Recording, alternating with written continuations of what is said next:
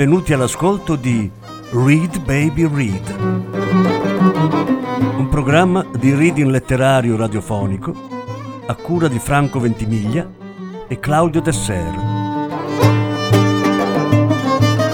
Voce Franco Ventimiglia. Regia Claudio Desser.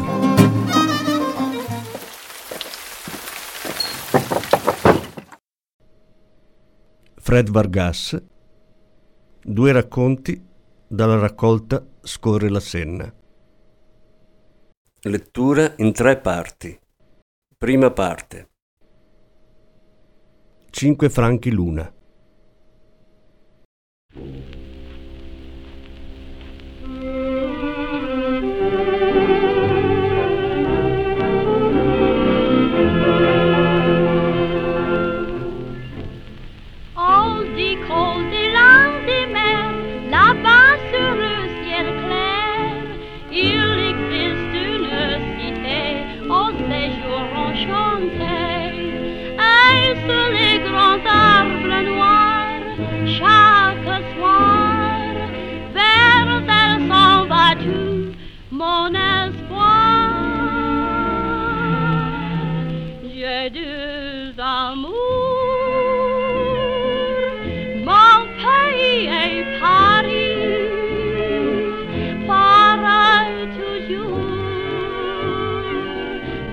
care ravi.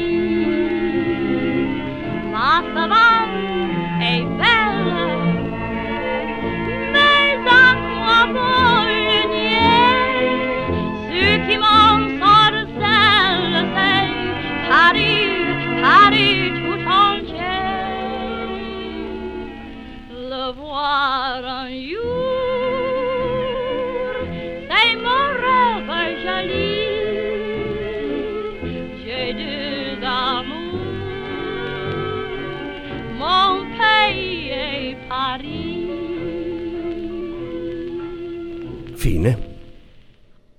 quella sera non ne avrebbe più venduta nemmeno una.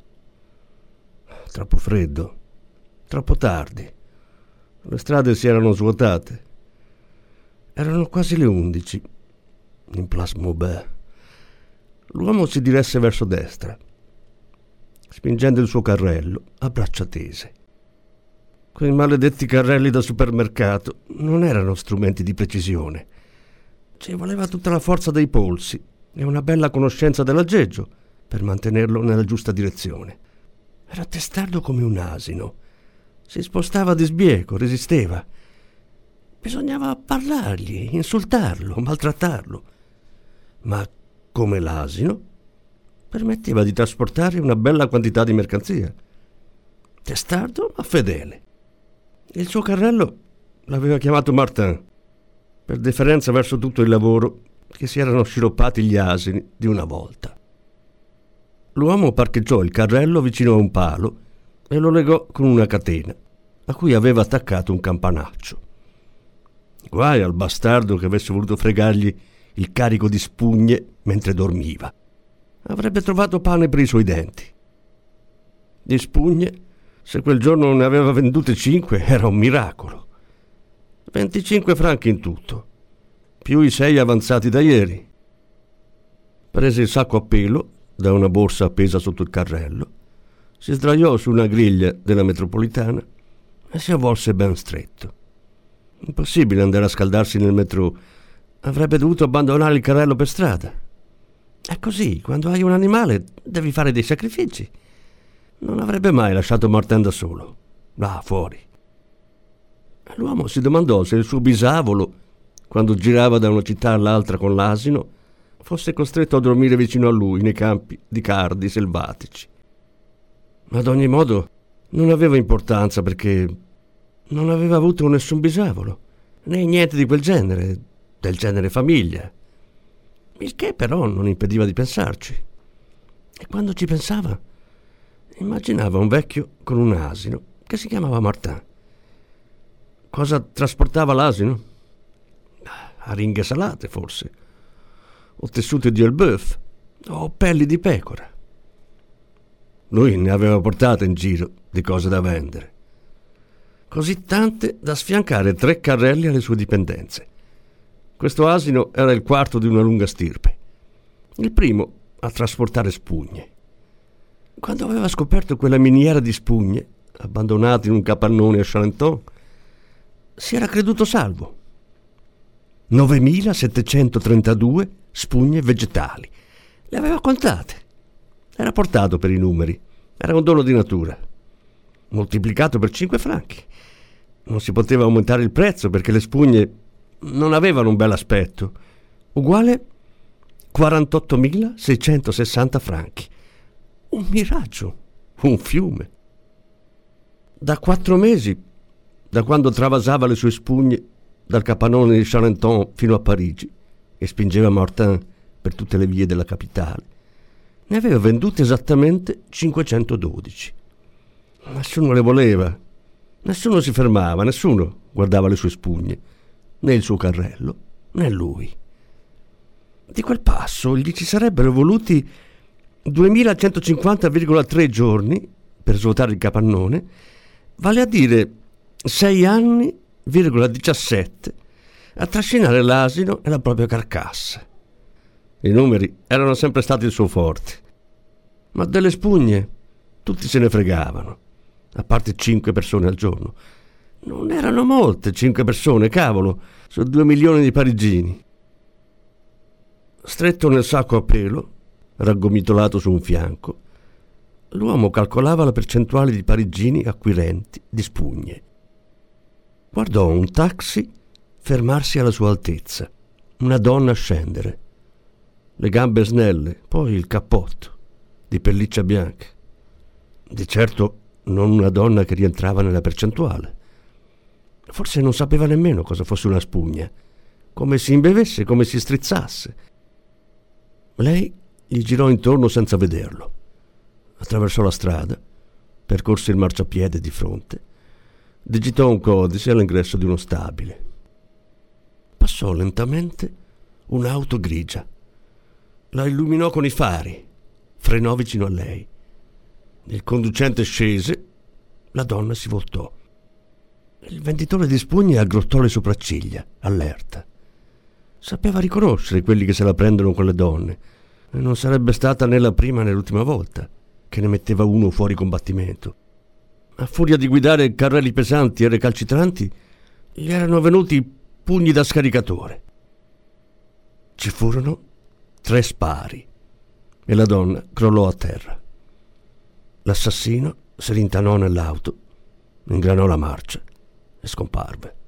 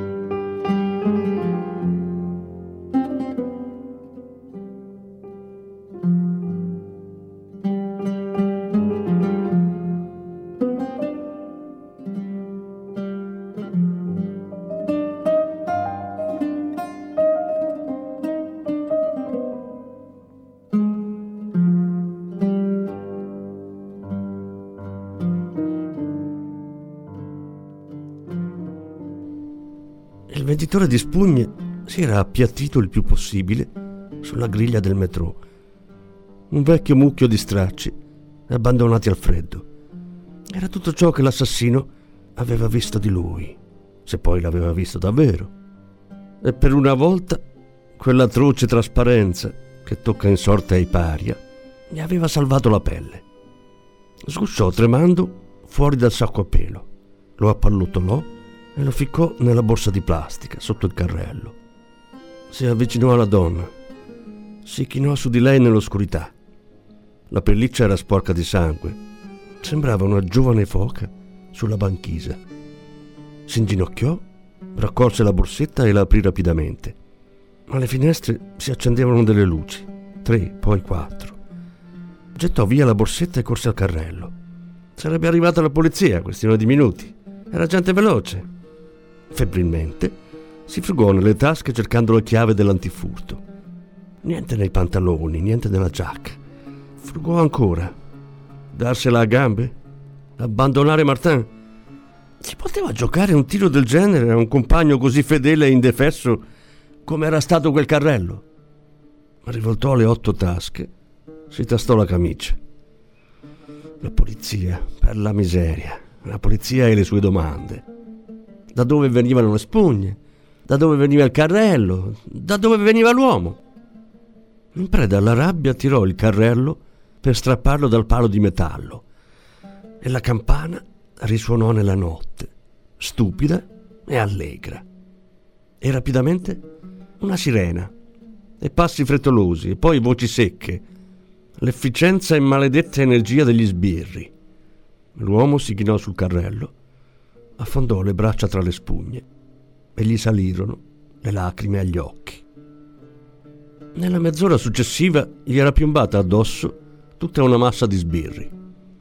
Da una parte lui era un tizio importante, l'unico testimone dell'omicidio, e lo trattavano bene, lo interrogavano, gli chiedevano come si chiamava. Dall'altra era solo un vecchio mucchio di stracci recalcitrante e lo malmenavano, lo minacciavano. E peggio, intendevano trasferirlo al commissariato da solo. E lui si aggrappava con tutte le forze al carrello, gridando che se non avessero portato anche il carrello non avrebbe detto una parola su quello che aveva visto, piuttosto la morte. Adesso sulla strada c'erano foto elettriche, auto con i lampeggianti, fotografi, una barella, attrezzature dappertutto, mormorii preoccupati, telefoni. Scortate quel tizio a piedi fino al commissariato, disse una voce non lontano da lui. Con il suo carrello pieno di schifezze? domandò un'altra voce. Ci conto. Tranciate la catena. Vi raggiungo fra venti minuti. L'uomo con le spugne si girò e guardò che razza di sbirro avesse dato quell'ordine. Adesso era seduto di fronte a lui, in un ufficio poco illuminato. Il carrello era stato parcheggiato nel cortile del commissariato, fra due grosse auto, sotto lo sguardo preoccupato del suo proprietario. E ora lui aspettava, ingobbito sulla sedia, un bicchierino di caffè in mano, la borsa di plastica stretta sulle ginocchia. I telefoni avevano suonato molto. C'era stata ogni sorta di andirivieni, agitazione, istruzioni, ordini. Un allarme generale perché una donna in pelliccia si era fatta ammazzare. Di sicuro, se si fosse trattato di Monique, la signora dell'edicola che gli lasciava leggere le notizie tutte le mattine, alla precisa condizione di non aprire il giornale fino alla piegatura, sicché del mondo conosceva solo una metà longitudinale, senza mai raggiungere il nocciolo. Di sicuro, se si fosse trattato di Monique, non ci sarebbero stati dieci poliziotti a correre da un ufficio all'altro, come se l'intero paese stesse sprofondando in mare. Avrebbero aspettato tranquillamente l'ora del caffè per trascinarsi fino all'edicola e constatare i danni. E non avrebbero telefonato a mezzo mondo. Mentre per la donna in bianco avevano svegliato tutta la capitale, a quanto pareva per quella donnetta che non aveva mai strizzato una spugna. Adesso il poliziotto aveva riagganciato tutti i telefoni. Si passava una mano sulla guancia. Parlava sottovoce con un collega. Poi lo guardava, a lungo, come se cercasse di indovinare tutta la sua vita senza chiedere niente. Si era presentato. Commissario Jean-Baptiste Adamsberg. Gli aveva chiesto i documenti, gli avevano preso le impronte. E adesso il poliziotto lo guardava. Stava per interrogarlo, stava per farlo parlare, per fargli dire tutto quello che aveva visto. Al suo posto raso marciapiede. Poteva scommetterci. Lui era il testimone, l'unico testimone, insperato. Non l'avevano malmenato, gli avevano fatto togliere la giacca, l'avevano fatto sedere con un caffè caldo. Figurati.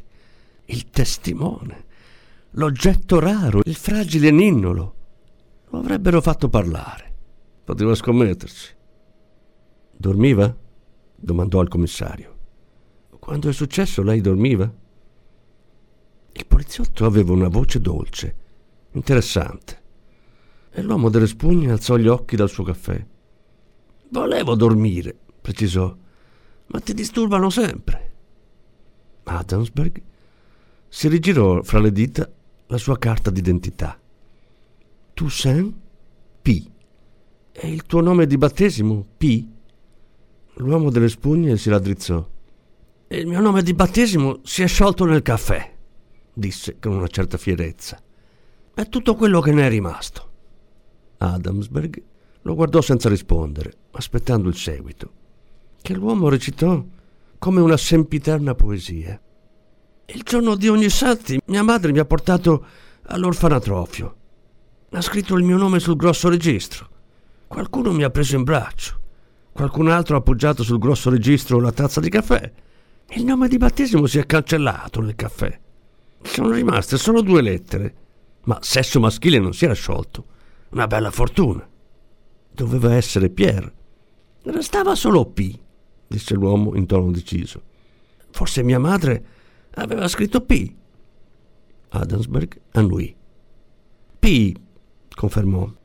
È da tanto che vivi fuori. Prima vendevo coltelli. Giravo da una città all'altra, poi ho venduto berretti, smacchiatori, pompe per biciclette, calzini di filo. A 49 anni ero sul marciapiede, con uno stock di orologi da sub pieni d'acqua. Adamsberg guardò di nuovo la carta d'identità. È il decimo inverno, concluse P. Poi si irrigidì, preparandosi alla raffica delle solite domande sulla provenienza della merce. Ma non arrivò niente. Il commissario si raddrizzò sulla sedia, si passò le mani sul viso, come per stirare i pieghi. C'è un po' di casino, vero? domandò P con un mezzo sorriso.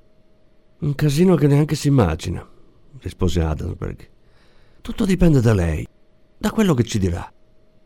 Ci sarebbe un casino simile se si trattasse di Monique. Chi è Monique? La signora dell'edicola, più in là, sul viale. Vuole la verità?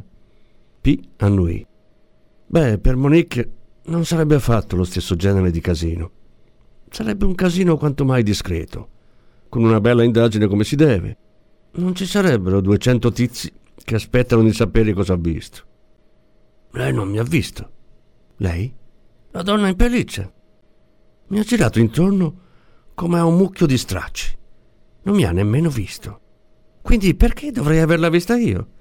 Non c'è motivo, non si dà niente per niente. Non l'ha vista? Solo un mucchio di pelliccia bianca. Adamsberg si chinò verso di lui. Ma lei non dormiva. Gli spari devono averla messa in allerta, no? Tre spari fanno un bel rumore. Non erano affari miei. Ho un carrello da sorvegliare io. Non posso occuparmi di tutto il quartiere. Ci sono le sue impronte sulla borsetta. L'ha raccolta. Non ho preso niente dentro. Ma si è avvicinato a lei dopo la sparatoria. È andato a vedere. E allora? È scesa da un taxi. Ha girato intorno al mio mucchio di stracci. È arrivato un tizio in macchina, ha sparato tre colpi nel mucchio di pelliccia e stop. Non ho visto nient'altro. Adamsberg si alzò, fece qualche passo nella stanza. Non vuoi collaborare, è così? P chiuse gli occhi. Mi dai del tu. I poliziotti danno del tu. Aumenta la produttività poliziesca. Con questo ragionamento potrei darti del tu anch'io. Tu non hai nessun motivo per farlo. Non hai una produttività, visto che non vuoi dire niente. Vuole picchiarmi. Adamsberg alzò le spalle. Non ho visto niente, disse P. Non sono affari miei.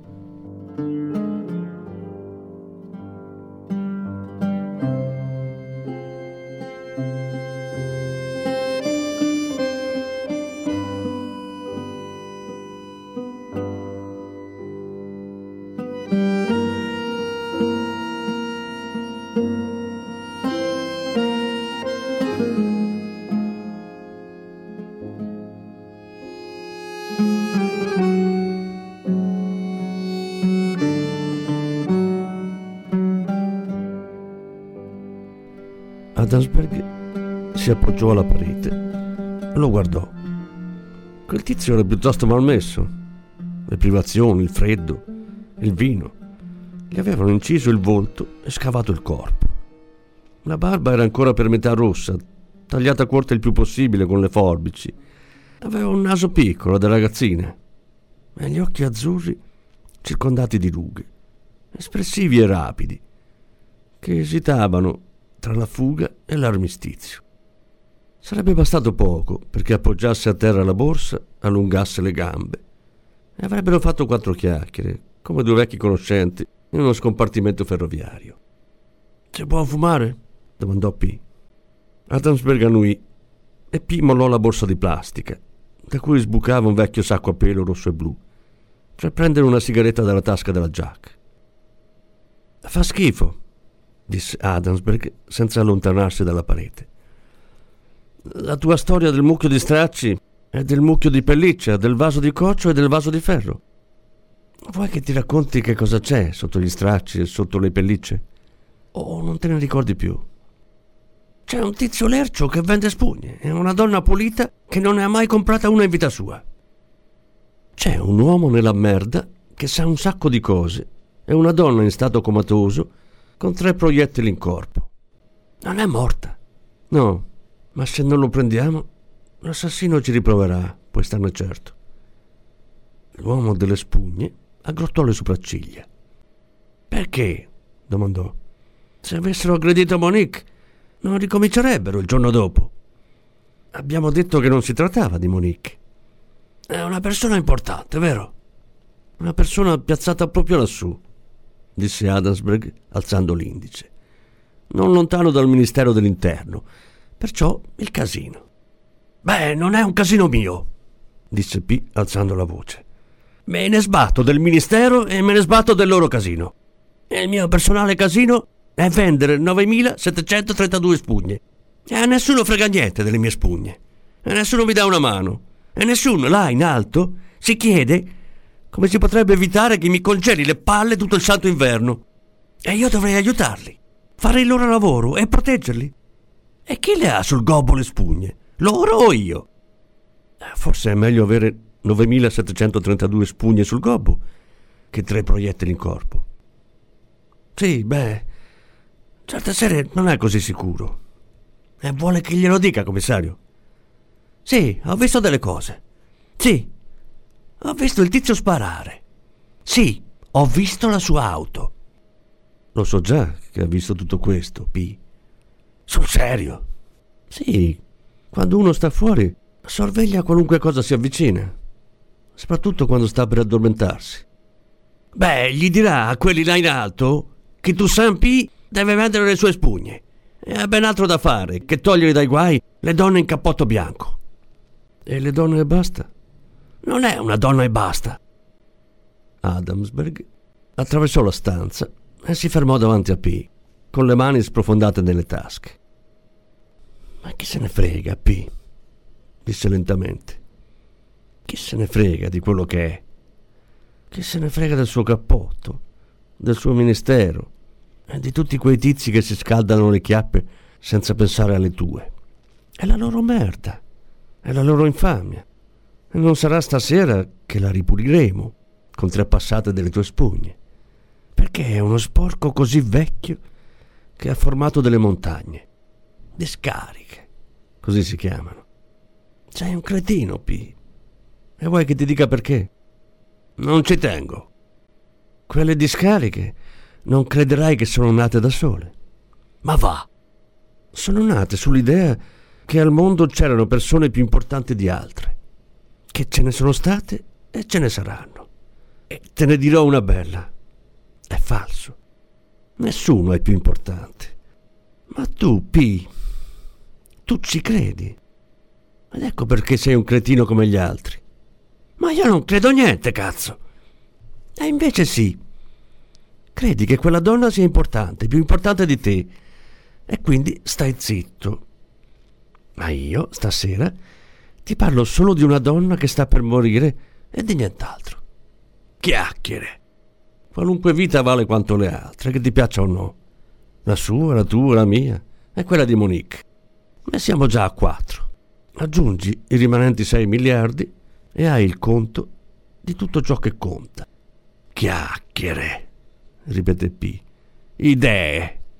Io vivo di idee. Beh, io vivo di spugne. Non è vero. P tacque e Adamsberg si risedette al suo tavolo. Dopo vari minuti di silenzio, si alzò e si infilò la giacca. Vieni, disse, camminiamo. Con questo freddo? E io qui ci sto bene, sto al caldo. Non riesco a pensare senza camminare. Scendiamo nel metro. Camminare sulla banchina fa venire delle idee. Comunque non ho niente da dirle. Lo so. Comunque sta per chiudere il metro. Ci sbatteranno fuori. Conosco la solfa. Non mi sbatteranno fuori. Privilegi. Sì.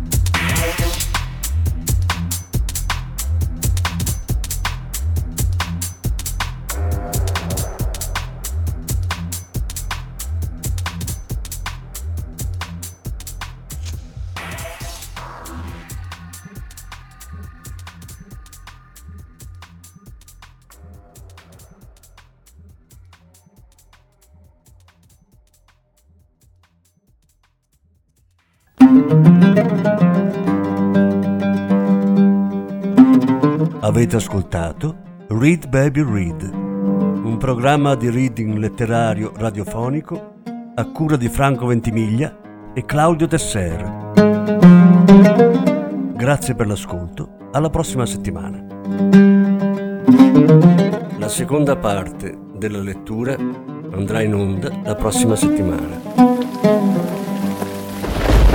Música